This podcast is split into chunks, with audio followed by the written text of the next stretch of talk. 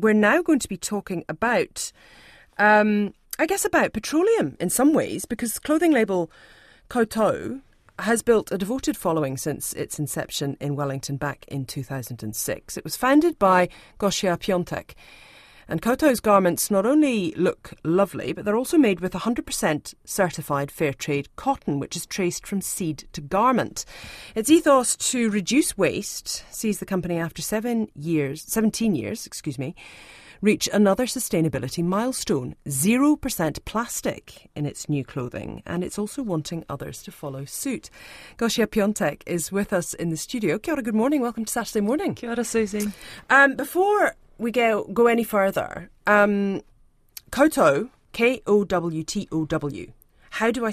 How do I say it? Say it properly. I say Koto. Yeah. Um, and I always apologise to journalists or writers because the correct pronunciation in English is kowtow.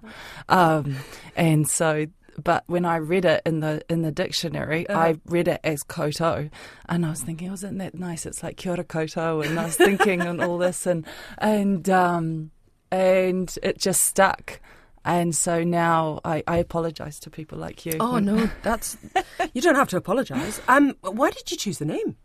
Um, it's a word from China, and you bow in front of the emperor when your forehead touches the ground, and it's a sign of respect. And I just, um, I really like this. I like that the word was, um, you know, it's obscure in a way in our language. We don't use it that much. The reference, and I thought that it had a nice meaning behind it, um, and also very practically thinking, because I'm a practical person. KowtowClothing.com was available. Yeah, always handy, always handy.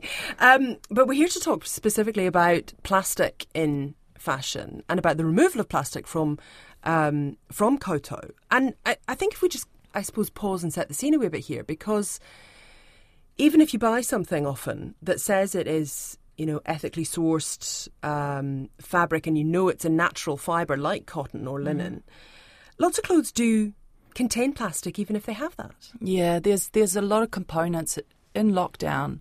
We started thinking about this and about you know how can we improve this amazing company already and get rid of the you know our mission now as a business is full circularity. So what we had to do in our garments because they're stitched all garments in the world there might be a very rare amount of brands I'd love to hear about them that are stitched with a cotton thread. So prior to this year, we had been stitching with a synthetic thread, which is petroleum based, which is plastic. We know plastic doesn't break down; um, it just goes into microparticles. So we've we've we've you know thinking about circularity you have to cut the seams away and you have to cut all the little plastic components out before you can shred the cotton to remake it into a new yarn which is quite a complicated process. Isn't it better just to be able to grab the t-shirt after, after it's got all the jam stains and things on it and um, and you can just shred the whole thing and remake it into a yarn. So, you know, it was just really thinking about the end life of the garment. I mean, prior to that, we do offer a free repair program and we do take the garment back. Um, so there's there's all these options before it ends up, you know, being given away to be to, into a circularity program. But yeah, all these things were stopping us from actually thinking about it. And then you think about plastics and what you know the world plastic components in the ocean plastics and um in human placentas you know this is Yes, that was uh, that just came out this week. The discovery of that, Yeah. um, and also I was reading um, in preparation to speak with you. Sixty percent of material used in clothing is derived somehow from petroleum, from from fossil fuels. Sixty percent. Yeah. that's huge. Yeah, and you know, out of that sixty percent, I'd say majority ends up in landfill. Um, and what's what's a landfill? You know, it's a giant hole in the ground, and and, and also like. I, don't know, I hope someone can myth bust me this on as well because I'm on national radio. but I just feel like we don't have meaningful recycling programs for apparel. No. Yeah. Uh, 2101, if you can shed any further light on that, text us in the studio here at RNZ National. Um, let's talk about some of those small components that I guess make all the difference. Um, you mentioned the thread being one that you have uh, changed out. By using just cotton thread, um, is it as strong? No, it's not as strong. So we've had to work with our suppliers. In India, we work with two factories. We've worked with one of them for 17 years and one for 10 years.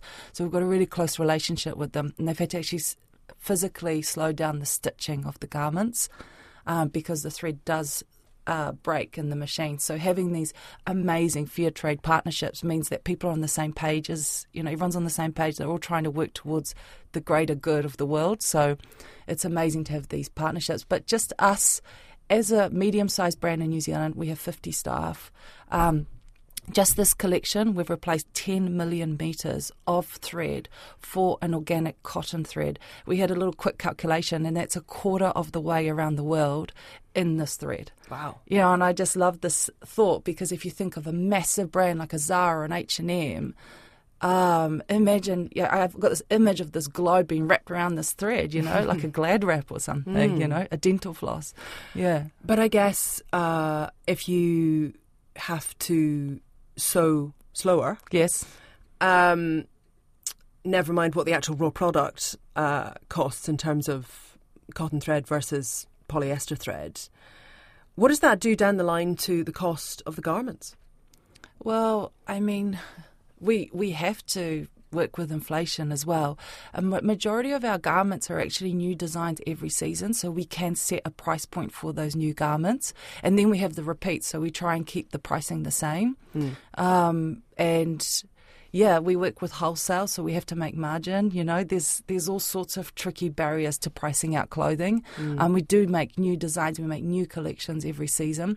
They it seems maybe fast moving for the for the world when they see this, but actually we're doing this 18 months in advance, ordering raw cotton from our fair trade organic cotton farms to make mm. it into a yarn. Mm. Um, so it's an incredibly slow process for us. It's the opposite of fast fashion.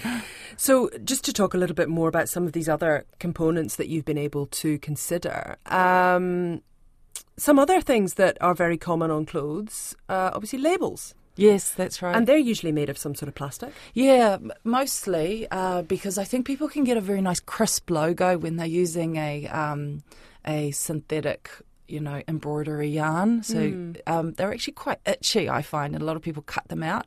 Ours are actually made from organic cotton, mm. and we've decided to just, we have this philosophy of reductive design. Mm. So we've decided just to have this one label with all the information on it, all the fabric information, in the country of manufacture. And so we've always got these little hacks that we're doing a little bit differently. I don't come from a fashion background, I didn't study fashion, mm. so I don't know what you're supposed to do and what you're not supposed to do. So it's just constantly breaking these taboos.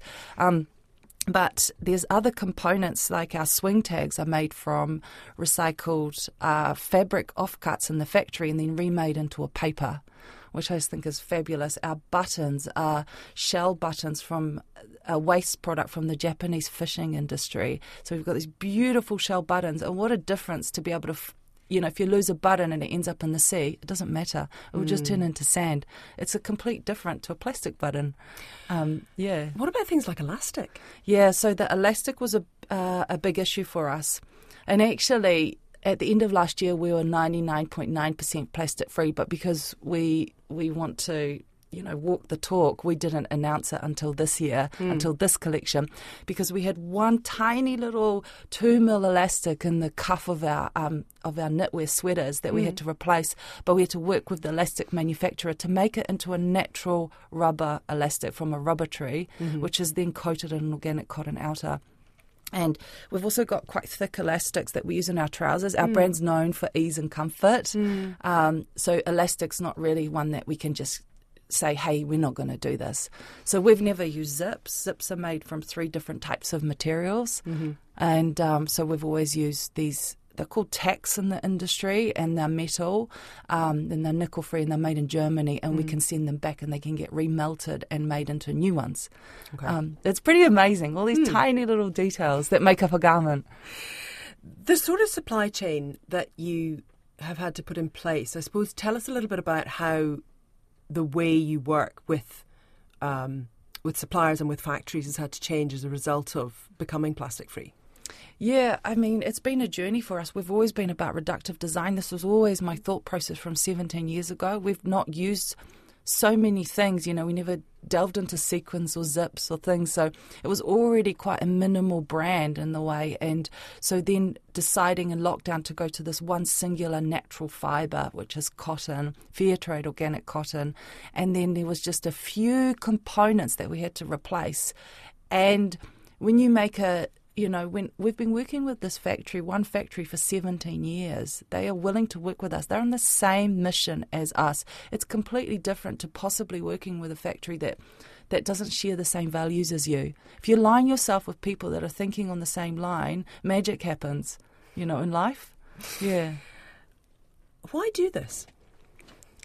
Wow. Okay. So I had this crazy idea 17 years ago mm. um, to start a fair trade organic cotton clothing brand because I wanted to work with something that was a basic human need, and clothing is a basic need. We need it. Mm-hmm. It protects us from the elements, from um, from the sun, you know, from wind. And I thought, imagine if we found, if we knew where it came from and who it was made by, and if those people at the bottom of the production chain were treated fairly and paid fairly for their work. And I thought, is this possible? And then I thought, this is actually a global message. So from day one, we became a global brand. We sold online globally. We we have retailers all around the world, from Iceland to, you know, to New York to back to Australia and back home here to Aotearoa. Mm. But considering the huge fast fashion industry that is out there, mm-hmm. um, how how do you make inroads? How do you swim against the tide? I mean, we've been growing as a brand. I mean, I don't concern myself too much about what the other people are doing. I'm just thinking we're a solutions provider for the world that needs it now. We're in a, we're in, a, we're in a, you know, a crisis, a climate crisis. As a human on this planet, I feel that I need to do something about it, and I, I, I'm seeing this as a tool. So this clothing that we're doing, this clothing thing, this fashion thing that I'm involved in, I see it as a solution for people to be able to to buy something that's ethical, that is natural, um, that has, you know, as low impact as it can possibly have. Um, I see that I don't really concern myself with what the Zaras and the H&Ms and the Gaps and the whoever's are doing in the world. It's not. Otherwise, I'd spend too much time thinking about it and not thinking about the solution. However, yeah. you have uh, open sourced some of the innovation, or perhaps all, all of, of it, all of the innovation. Why did you choose to do that? We realised that for us to make an impact, we had to do it uh, bold and brave. And the team at Kowtow, who I thank so much for, for you know making me do this step, is that um, open sourcing it encourages not just young designers coming into fashion school, but also existing industry to go, hey, there's no excuse now. This is where we get the the, the organic um, natural rubber elastic from. This is where we source our shell buttons. So please come onto our website and have a look and have a look at the information. We give you the name of the supplier. We are super proud that we've done this to be able to change the industry because we're in a crisis now and we have to do something about it now. The experts are telling that now is the time, not in 10 years. So we have, uh, we have lots of people getting in touch actually um, about Kowtow. Someone saying here, can you please make bras that don't itch? Oh, someone great. says. I don't know if that's something that you're maybe thinking about for another uh, collection in the future. Um, um, there's a brand in Wellington called Nisa. They should go ah, there. there is. Yeah. Okay, that's one to know about. Someone else saying uh, Little Yellow Bird in Wellington does fabric recycling for when something yes, is 100% natural fabric, they say. Um, thank you, Anne, for getting in touch with us there on that one. Um, something else, I suppose, that's uh, that's very much becoming an issue is because of the cost of living crisis, you know, people don't have as much money. And how squeezed are you seeing consumers, even if they're wanting to do the right thing, by buying your clothes but not being able to? Yeah, I mean, we have so many different access points into the brand. So you can buy it full price, you can buy it on sale, and you, of course, you can also come to a workroom sale, which we do, you know, once or twice a year. And at that point, I think the pricing is pretty on par with a lot of you know cheaper brands. So I think we try and think about how how can people have access to this to this product. I think about this should be a democratic choice for everyone to be able to have a garment that they love and treasure and that they get free repairs on. You know, so um, you know it's a it's a work in progress with the with the pricing and accessibility. Thank you very much. It sure is. Gosia Piatek there from Kowtow, the founder of the label, speaking to us here on RNZ Saturday morning.